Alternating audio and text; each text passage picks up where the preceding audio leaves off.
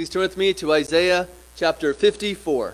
Sing, O barren one who did not bear. Break forth into singing and cry aloud, You have not been in labor.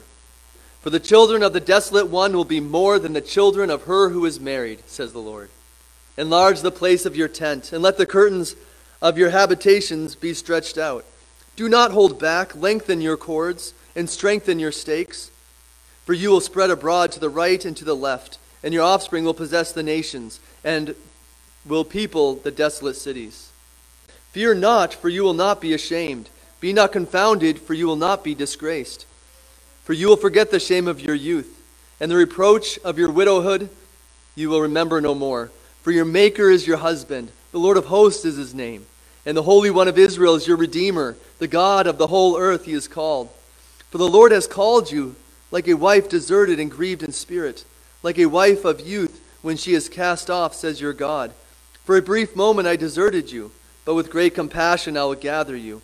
In overflowing anger for a moment I hid my face from you, but with everlasting love I will have compassion on you, says the Lord your Redeemer. This is like the days of Noah to me, as I swore that the waters of Noah should no more go over the earth. So I have sworn that I will not be angry with you, and will not rebuke you. For the mountains may depart, and the hills be removed, but my steadfast love shall not depart from you and my covenant of peace shall not be removed, says the Lord, who has compassion on you. O afflicted one, storm tossed, and not comforted, behold, I will set your stones in antimony, and lay your found foundations with sapphires, gates of carbuncles, and all your wall of precious stones. All your children shall be taught by the Lord, and great shall be the peace of your children. In righteousness you shall be established. You shall be far from oppression, for you shall not fear, and from terror, for it shall not come near you. If anyone stirs up strife, it is not from me. Whoever stirs up strife with you shall fall because of you. Behold, I have created the smith, who blows the fire of coals and produces a weapon for its purpose. I have also created the ravager to destroy. No weapon that is fashioned against you shall succeed, and you shall refute every tongue that rises against you in judgment. This is the heritage of the servants of the Lord and their vindication from me, declares the Lord.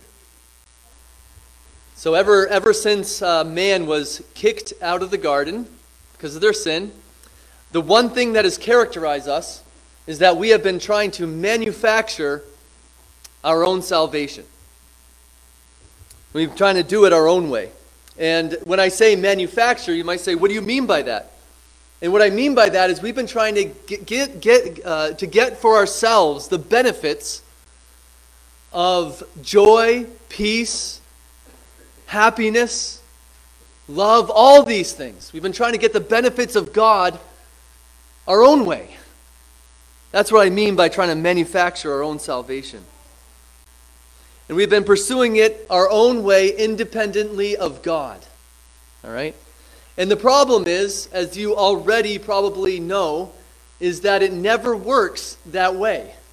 It will always, always, always fail. Trying to find our salvation our own way is the very essence of sin and will always fail. It is impossible to find any good thing outside of God. And all we end up achieving as we pursue the benefits of God without God the only thing we end up achieving is death and destruction. I was thinking it's kind of like someone trying to get somewhere on a treadmill, but it's even worse than that. You're not only not getting somewhere, but you're destroying yourself and everything else. And I think this is one reason why most songs from the secular world have this sad darkness that characterizes them. Because there's this inescapable awareness of the frustration that characterizes this life, isn't there? If you, if you really looked at the songs that are out there that are popular, you would find that most of them, I believe, are sad. Most songs deal with drugs, failed relationships, real stuff of this life. A moment of happiness, maybe, with a long hangover. And I think the reason that fake songs are not that popular today are because we know they're fake. We know they're not real. People know that there is not much to celebrate in this life. Last week, we looked at how God single handedly accomplished salvation for us. And He has worked Himself to, to bring us back into fellowship with God. He has restored our relationship with God through Jesus Christ. We saw this in chapter 52, verses 13 through 53. Through chapter 53, sorry. So that's what God does. He restores us to Himself. He brings us back into a favorable relationship with God. He brings us back to Himself. And only when we are restored with God can we say we are truly alive. We are truly living. Otherwise, we are dead. Do you remember how God accomplishes this salvation? We looked at how we were sinners. We are all sinners. We're all in rebellion. I was wondering, who was that? I think it's me. I was wondering who was, who, what happened was man is in rebellion against God, right? Man sinned against the living God. We are all sinners. And either you have to pay for your sin in rebellion, or someone else has to pay for it. And the only one who is qualified and willing to be a substitute for you, there's only one. No one else can substitute for you. No one else can take that punishment that you deserve to pay. The only one who can do that is Jesus Christ, the servant of the last chapter. Through, through faith in his work, can we be restored into fellowship with God and be brought, brought into a right relationship with the living God. He is our only hope. And although we, we will taste the benefits today, one day we will experience the fullness of what Christ has accomplished for us. And we long for that day. And this chapter we're looking at today is about the effects of what the servant has accomplished. It's about how God reverses our fortunes through the work of the servant and how we are to respond to that work. What is the right response? How should we respond to the work of the servant? What effect has he brought to us? And that's what this chapter is all about. Chapter 55, the next chapter, continues a similar thought, but it tells us, it invites us to enter into the servant's work and receive his benefits. So, what we see today is the right response to the servant's work. What he has accomplished for us is to sing a song of praise to God. That's what should characterize us. That is what faith looks like. Faith looks like singing praise to God. And our singing should be very distinct from this world, shouldn't it? This world that is broken and destroyed, and everyone knows it.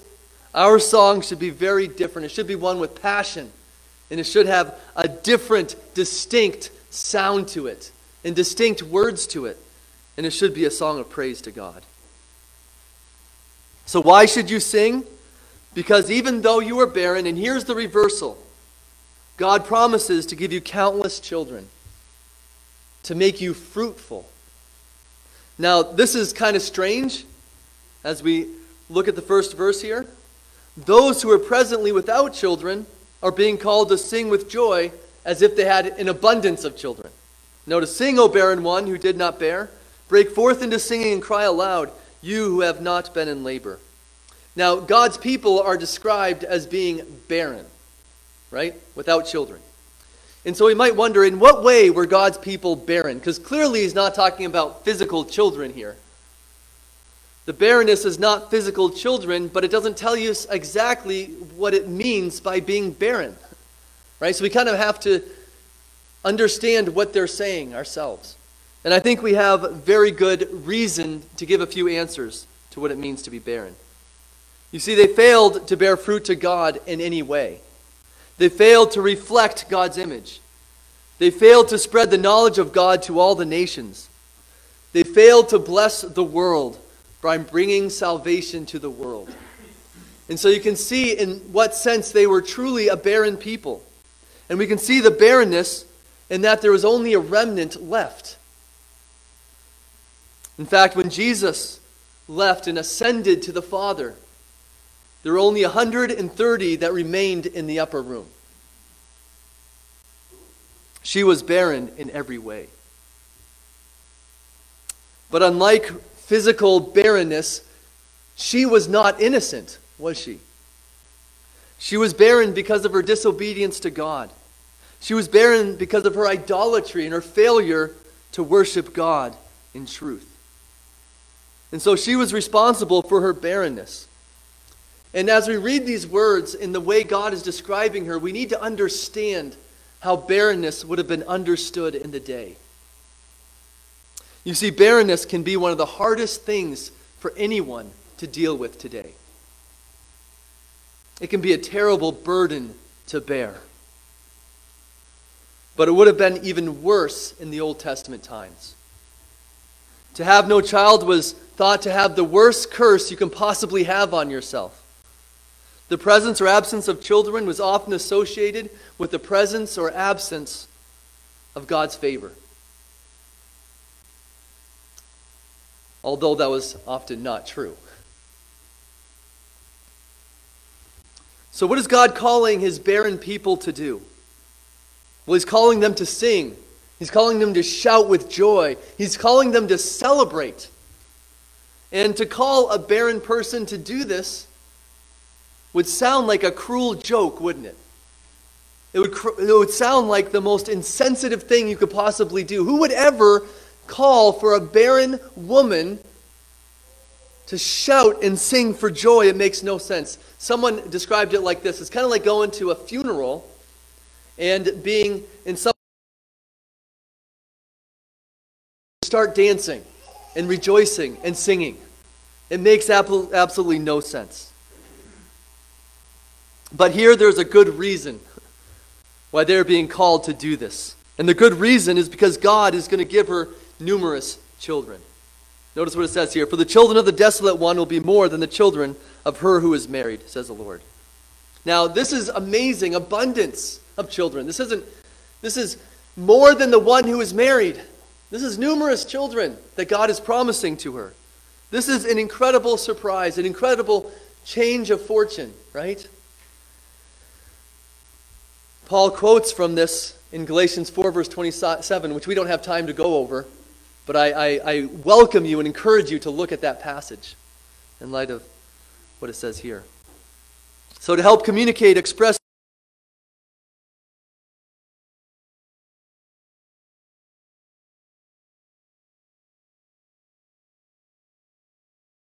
by enlarging the tent. Prepare for more children. We see that in verse 2 through 3.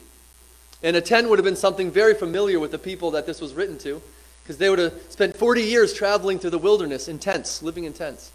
And some uh, apparently did still live in tents. and uh, apparently the woman was responsible for both erecting and maintaining the family tent. And so the, the words here and the calling here is appropriate, right? The point is that the barren woman is to have so many children that she will have to increase the size of her tent that they are living in. It will become so many children that they will have to increase it to the right, to the left, on all angles and on all sides east, west, south, and north. Every part of it will have to be increased, increased generously. Increase lavishly. Don't hold back. Spread in every direction. Even the nations will be incorporated into this tent. When I was reading this, I was thinking of uh, my brother and how he has eight children. Not eight children, he has six children, but that makes a family of eight. And so they, they have to buy a different type of car than most of us would have to buy, right? They have to get a bigger car. Or also, I was thinking of maybe Dave Langevin coming in here before the service and adding a bunch of chairs, right? And saying, God is going to fill those chairs. And I'm like, why are you doing this? you know? It's saying here that, that she is going to have so many children, she better start right now increasing the size of her tent. Because it's going to get so big. So, where are all these children coming from? Well, we know where all the children are coming from. There's only one place that these children can come from. These children are coming from the servant. This is the work of the servant that is bringing forth these children. Only he could have done it. And he is the one who's going to bring forth the children. Now, for anyone to respond to this call to sing would have required faith, wouldn't it? I mean, you think about it. None of these people would have really seen the fulfillment of this in, those, in that day. They wouldn't have seen the fulfillment of all the children coming in. Even by the time they died, they would have seen a shadow of it when they came back to Jerusalem, but that was merely a shadow. There weren't actually that many that returned. And so they were, would have had to rejoice in faith, looking forward to the promises of God being fulfilled, with the promise of God fulfilled in the return of the exiles as, as confirmation and as a reminder that God does fulfill his promises, right? But for us, we have seen this being fulfilled, haven't we? We have seen this being fulfilled at Pentecost when all the Jews from all around the world came together, right? And, and, and, and, rejoiced and sang this song of praise to God. And then, as they scattered out and spread out, as the Gentiles were brought into the kingdom of God, as many children, one after another, came into this tent, and we saw it flourishing. We have seen this promise being fulfilled, and we see it all around us as people become children of God. On May 30th, 1792, William Carey preached from Isaiah 54, verses 2 through 3 in what is called one of the most influential sermons in the history of missions. I love the confirmation I'm getting. Thank you. no, seriously, I love the noise of the babies. Andrew Davis said this sermon, in his sermon, uh, said of the sermon, Carey argued that this text refers to spreading the gospel of Christ to the ends of the earth. His so called deathless sermon had two exhortations. First, expect great things from God, and second, attempt great things for God. And this slogan helped launch the modern missionary movement. And so, what I want to encourage you to do is whenever you see children of God being born, whenever you see people embracing the gospel of Jesus Christ and repenting, or whenever you meet someone who's a believer, I want you to sing. I want you to praise God because this is the result of the work of the servant of the servant. It is being fulfilled all around us, and this should cause us to rejoice. Fruit is born because of the servant. He is the one who brings forth fruit. So why should you sing? Because even though you were forsaken by God, and here's the reversal again, now you are restored to God and completely loved by God. You can see the reversal in verse 4. Fear not for you will not be ashamed. Be not confounded, for you will not be disgraced. For you will forget the shame of your youth, and the reproach of your widowhood you will remember no more. So, once again, you add, and these pictures aren't necessarily separate from each other. You know, they're supposed to be understood together. They're all kind of building on each other to help us get a picture of the people that God has abundantly transformed and reversed their situation. And so here they are, a childless, fruitless woman who is also abandoned by her husband. This is a terrible condition. This is a fearful condition. This is a shameful condition, an unimaginably terrible condition. But God says He's going to reverse it. She will no longer be ashamed or confounded or disgraced. She will, in fact, forget all of it. She will forget it all. There will be nothing to be ashamed of anymore or to fear. So, what is the reason for this? What is the reason she can rejoice? The reason is not merely that her husband is returning to her, but also who the husband is who is returning to her. And notice the emphasis here on who the husband is. It is emphasized with, with, uh, with title after title after title. Because you can't just give one title that explains who her husband is that should cause her to rejoice. He is the maker of the whole earth. He knows and cares for her like no one else could. He has the ability to change her as only the maker would be able to do. He is the Lord of hosts, the God of armies, the all powerful one. That's what the Lord of hosts means, right? in verse 5 there. He is able to protect her from all danger. I mean, imagine the comfort and the peace of having the Lord of hosts as your husband, the Maker as your husband, the one who has unlimited power over everything, and the one who truly can care for you as a creator would care for his creation. He is the Holy One of Israel, the transcendent, separate, unique one who stands apart from all others. Sorry, honey. this is a real husband, right? He is her Redeemer. The title Redeemer reminds us of Ruth, right? She was childless, a foreigner, a widow.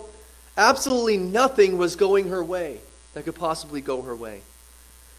She was in a hopeless, humiliated position, one as much as you could possibly be in.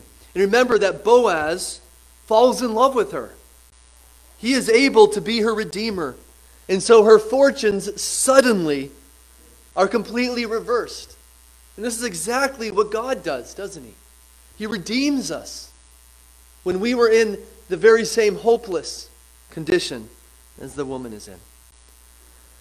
Such reversal of fortunes is what God does. That's his nature. This is what he loves to do. He is in the business of reversing, he is in the business of delivering, he is in the business of saving. He loves to save and to deliver. God's name tells us what he is all about and what he loves to do.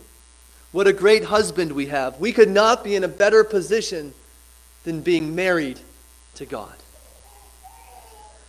So, why then did God reject her? And why is he now taking her back? Well, God wants to explain to us what happened. And I think he wants us to do this so that we can understand who God is. We can understand something about the character of God. We can understand something about the heart of God. Something that is often very hard for us to understand about God his compassion. And so God gives us this complicated story of his relationship with his people. And it really is compl- complicated if you read verses 6 through 8. But have you noticed how sin destroys everything?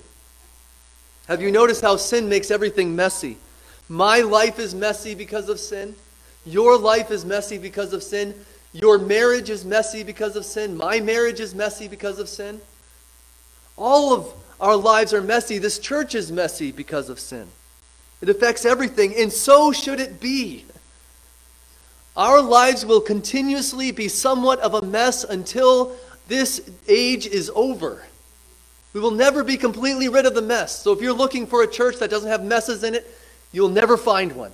You'll bring it with you wherever you go. There's one thing I've learned from being a pastor is that there is no arriving. There is no simple formulas. The church is always going to be a little messy and sometimes a lot messy. because your pastor is messy, because you are messy, because everyone is messy. we will always need to depend on God, and we'll be always working through messes. So, what did God do in response to her sin? Because of her unfaithfulness and unbelief, he withdrew his gaze from her. Notice what God does in his wrath. He responded with righteous ra- rage and with great anger, and he says, For a moment I withdrew my gaze from you. And a moment apparently is 70 years to God. The exile, right? So he removed his gaze from her. And all of this messiness, all that she went through, was her own fault. And I want us to think for a second what does God do when he gets angry? What's his response? You know, in one sense, you can look at the cruelties they experienced by the Babylonians and say, that's God's anger, right? Well, sort of. That's, uh, that's kind of the consequence of his anger. That was a, a symptom of his anger, you might say. Or how about the siege and destruction they faced, which would have been incredible, awful anger from God expressed to them. But there's a deeper and more important issue here the absence of the favor of God, the, the looking away of God's face. That's what God's anger is at his very essence. All these other things happened as a symptom because God refused to look at her with favor. The root of the issue was the turning away of God's favor. And I want us as a church to understand what is really the issue here. This tells us what salvation really is. Salvation is restoration into the favor of God. Favor is be, uh, salvation is being restored into God's favor, nothing less and nothing more. Just as much as the wrath and anger of God is the removal of his favor from us. Maybe you've witnessed or I've been a part of a marriage relationship that looked impossible to fix. It was so messed up. There was nothing that could be done. It needed a God sized fixing. And at this time, God has the right and the power to do what he wants with her, right? But what does he do? What does it say he does here? And we need to hear this. God has compassion for her, and he calls her back to himself. He is no longer angry with her, his anger has ended. And he does not want to leave her in the condition that she deserves. Instead, God calls her back, and we see the greatness of God's love and his compassion. What we see here is a compassion that is loyal, covenantal, committed. It's a love that is a covenantal love for his people. His words are with great compassion. And actually, notice it says great compassion here. And what that means is that means compassion plural, which I think is a way of saying that he is overflowing with compassion. God is overflowing with it. He looks at her with compassion. So it's not like God is reservingly loving her. It's not like God is thinking, well, maybe I'll love her a little. It's not like God is somehow holding back at all. He wants to love her. He loves to have compassion on her. He wants to deliver her. And his love is expressed in grace, mercy, kindness, and unfailing love. And that is God's attitude towards every one of his children. He loves to have compassion on you and he places his everlasting love upon her. This is a love that can never end. This is a love that can never be destroyed. This is a love that can never falter. It's unconditional, covenantal love reserved for his children who are under his favor. So, why does God do this?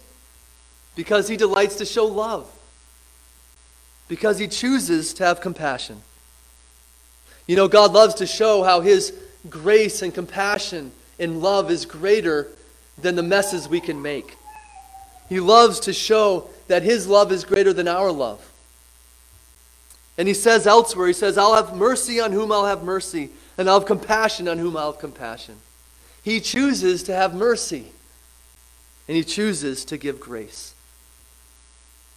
And notice right here we see how God's love is different than ours. You know, our loves our loves is so limited because we hold grudges. We don't give it all. We hold back a little bit. We want a little piece of the flesh, don't we, in response. But God holds no resentment. Kind of like the prodigal son, you know, as someone said, he doesn't give him five lashes just to make sure, for good measure. God doesn't work that way. Now, this doesn't mean God is not going to discipline you because he will. If you're his child, he will discipline you. And you can certainly bring the fatherly displeasure upon yourself. But God will never be judicially angry at you ever again. There is no condemnation for those who are in Christ Jesus. If you are in Christ Jesus, there is no condemnation for you. And God does not simply say, I won't punish you. You know, like being gracious to my son, saying, I won't punish you this time.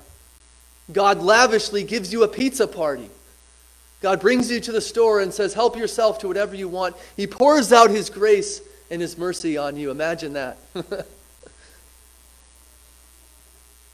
we see this in Ephesians 2, verse 4 through 7, through 7. You can look at that yourself. So that in the coming ages he might show the, the, the kindness of his grace to you. Amazing, amazing thought. And so all of God's favor comes through the new covenant that was accomplished through the shedding of his blood. If you're outside of God's favor, on the other hand, the Bible says that the judicial wrath of God presently hangs over your head. Nothing good belongs to you, and your only hope is to flee for safety at this moment. Don't delay. Flee to Christ for safety before it's too late. He is your only hope that you have. There is no hope outside of Him. God's commitment to loving His people, in some ways, is like the commitment He made after the flood. In both cases, He said, My anger was over, it has been spent. And what image could convey the security and certainty of His love more than the mountains? You know, when you think of something secure, what do you think of? Well, you, you might think of the mountains. Imagine going to bed one night and waking up and the mountains was moved. Mount Washington is in a different location. You know, you know that, that just couldn't happen. That's impossible. Right? But it says here that God's love is more secure than even the mountains. Even if the mountains were moved, you can be sure that God's love would never fail for you. What an amazing thought. Verse 10 is an incredibly comforting verse. For the mountains may depart and the hills be removed, but my steadfast love shall not depart from you, and my covenant of peace shall not be removed, says the Lord, who has compassion on you. So, why should you sing? Because even though you were like a destroyed and defeated city, and here's the reversal God will restore you into a beautiful, stable, and indestructible city. As you've noticed, all these reversals are similar, aren't they? In some ways, they connect and intersect with each other. And the great reversal is in verse 7. God's people were storm tossed. Uh, 11, sorry. God's people were storm tossed like a ship at sea without any stability. Now look at the incredible contrast that God promises to do. He will build their foundations of precious stones, replace the insecurity with firmness and stability. They will be beautified and glorious. Her despair will be replaced with endless resources and blessings from God. And the reversal far exceeds the beauty that they formerly had. You know, the same imagery can be found in Revelation 21, the New Jerusalem. And it's interesting that it says it's as if a bride is coming out of heaven, right? And so you can see the connection between the bride, the woman, the adornment, uh, or the woman who was abandoned. And there's a connection between the city. You know, there's a connection here. All these things work together. They're separate but similar in some ways. So God promises here stability. And this stability only comes through being taught by the Lord. All your children shall be taught by the Lord, and great shall be the peace of your children. Incredible stability. And stability only comes through the Word of God.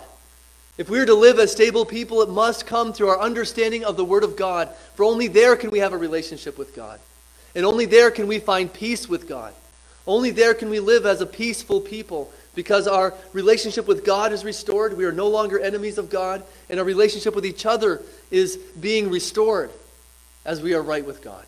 And so, here in this city, there will be perfect peace because we are taught by the Lord. What stability, what security. And by the way, Jeremiah 31, verse 31 through 34, talks about the new covenant in this very language. It's the very language of the new covenant. God also promises her stability of being founded in righteousness. You know, if you want to be stable, you must be founded and established in righteousness. There is no stability apart from righteousness. You remove righteousness, and you are as unstable as you could possibly be. It's not through fixing the political systems, primarily. It's not through gaining wealth, but it's through righteousness that we are a stable people. We must be founded on righteousness if we're to have any stability. And where does righteousness come from? Righteousness, along with peace, comes only through the work of the servant. He is the one who gives us a righteousness that is alien, that is not our own, that comes through Christ. And He's the one who's making us into a righteous people at the same time. With all this security, how then can we arm ourselves against the fear that is all around us in our lives? And it says here that we arm ourselves by understanding the complete sovereignty of God over his creation. You know, this will put a death to all fear if we understand this. Behold, I have created the smith who blows the fire of coals and produces a weapon for its purpose. I have also created the ravager to destroy.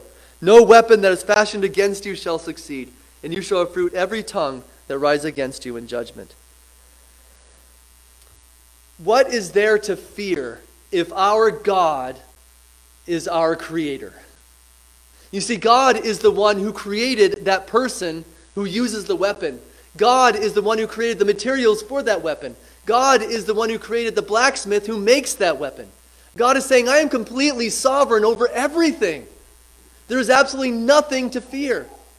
That weapon is going to ultimately fulfill my purpose. That person who's making that weapon cannot go outside of my purposes for them. Therefore, why in the world would we ever fear? What is there in, in, in the whole universe that could possibly cause us to fear if God is fulfilling his purposes as the creator through everything? And we as a church need to understand the security that should be ours if we have any understanding of who our God is. This means you don't need to fear political upheavals, diseases, or anything. Nothing against you shall succeed. And this means you might be hurt in this life, but you will not be destroyed. And even the hurt that comes against you will be used for your good and for God's glory. What an amazing thought.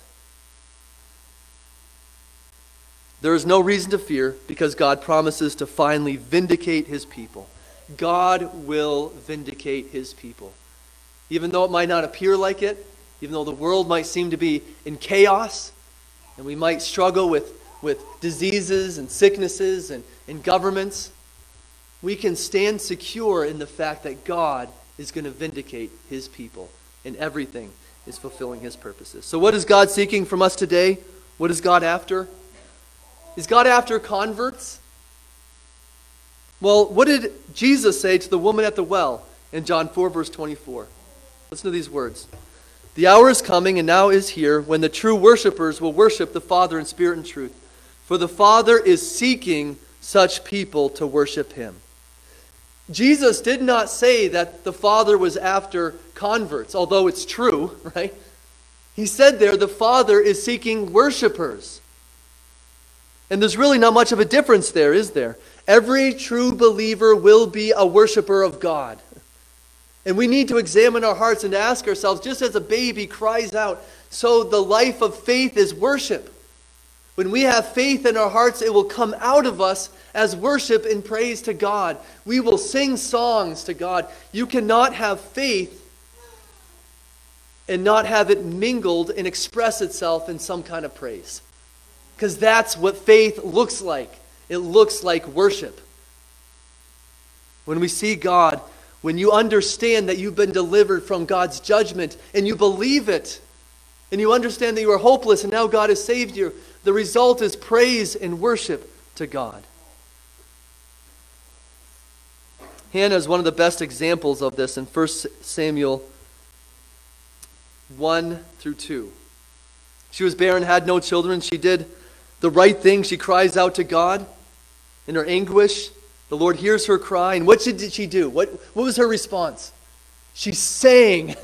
she praised God. She rejoiced. And I'm not going to go through it, although I really want to. But the theme of her song is how God brings about reversals. Isn't that amazing? That's exactly what we're looking at here. God brings about reversals. He's the great Redeemer, He's the great Savior, and nothing could hold her back. Read that song. A right response, if you're alive, is to rejoice and praise God and to sing. The gospel is what creates laughter, singing, and rejoicing. John Calvin said it this way The church is the place where the gospel is preached. Gospel is good news. Good news makes people happy. Happy people sing. But then, too, unhappy people may sing to cheer themselves up.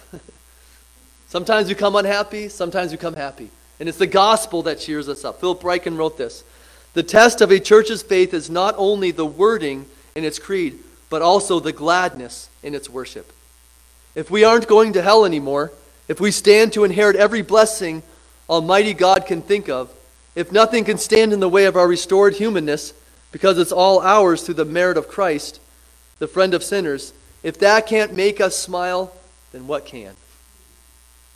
If you have forgotten this song, then ask God to bring it back. You and I need to see and to savor, savor our Savior again. We need to look at him in faith and respond as Hannah did. We need to give God the praise that's due his name. Let's pray. Dear Father, you saved us to worship you. You saved us to proclaim your excellent greatness. And Lord, we have every reason to praise you. You have had compassion on us when we had no worthy reason to be loved. Lord, there was nothing in us compelling you to love us. You loved us of your own free will, graciously, kindly, mercifully, forgivingly. Lord, you poured out your compassion on us. You called us to yourself. Lord, we thank you for your love. We thank you for your mercy. We thank you for your grace today. Lord, we thank you that you had compassion on us. And God, I pray that you would open up our hearts. Give us a new song to sing. Give us new praise to, to, to rejoice and to sing to you about, Lord. May you put a new song in our hearts, Lord. And Lord, I pray that this week everyone who's around us would see that there is something different about us. I pray that the miracle of God, of God's salvation, would be heard through our lives this week. Lord, do this work in us. Cause us to sing again and louder than ever before. In Jesus' name, amen.